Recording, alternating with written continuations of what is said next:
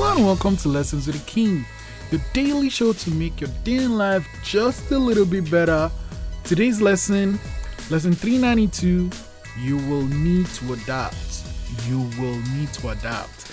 In everything you do, you will need to adapt. Relationship, work, whatever it is, you need to be able and willing to adapt because if you still rigid, you are going to break. That's just it. You need to be able to adapt.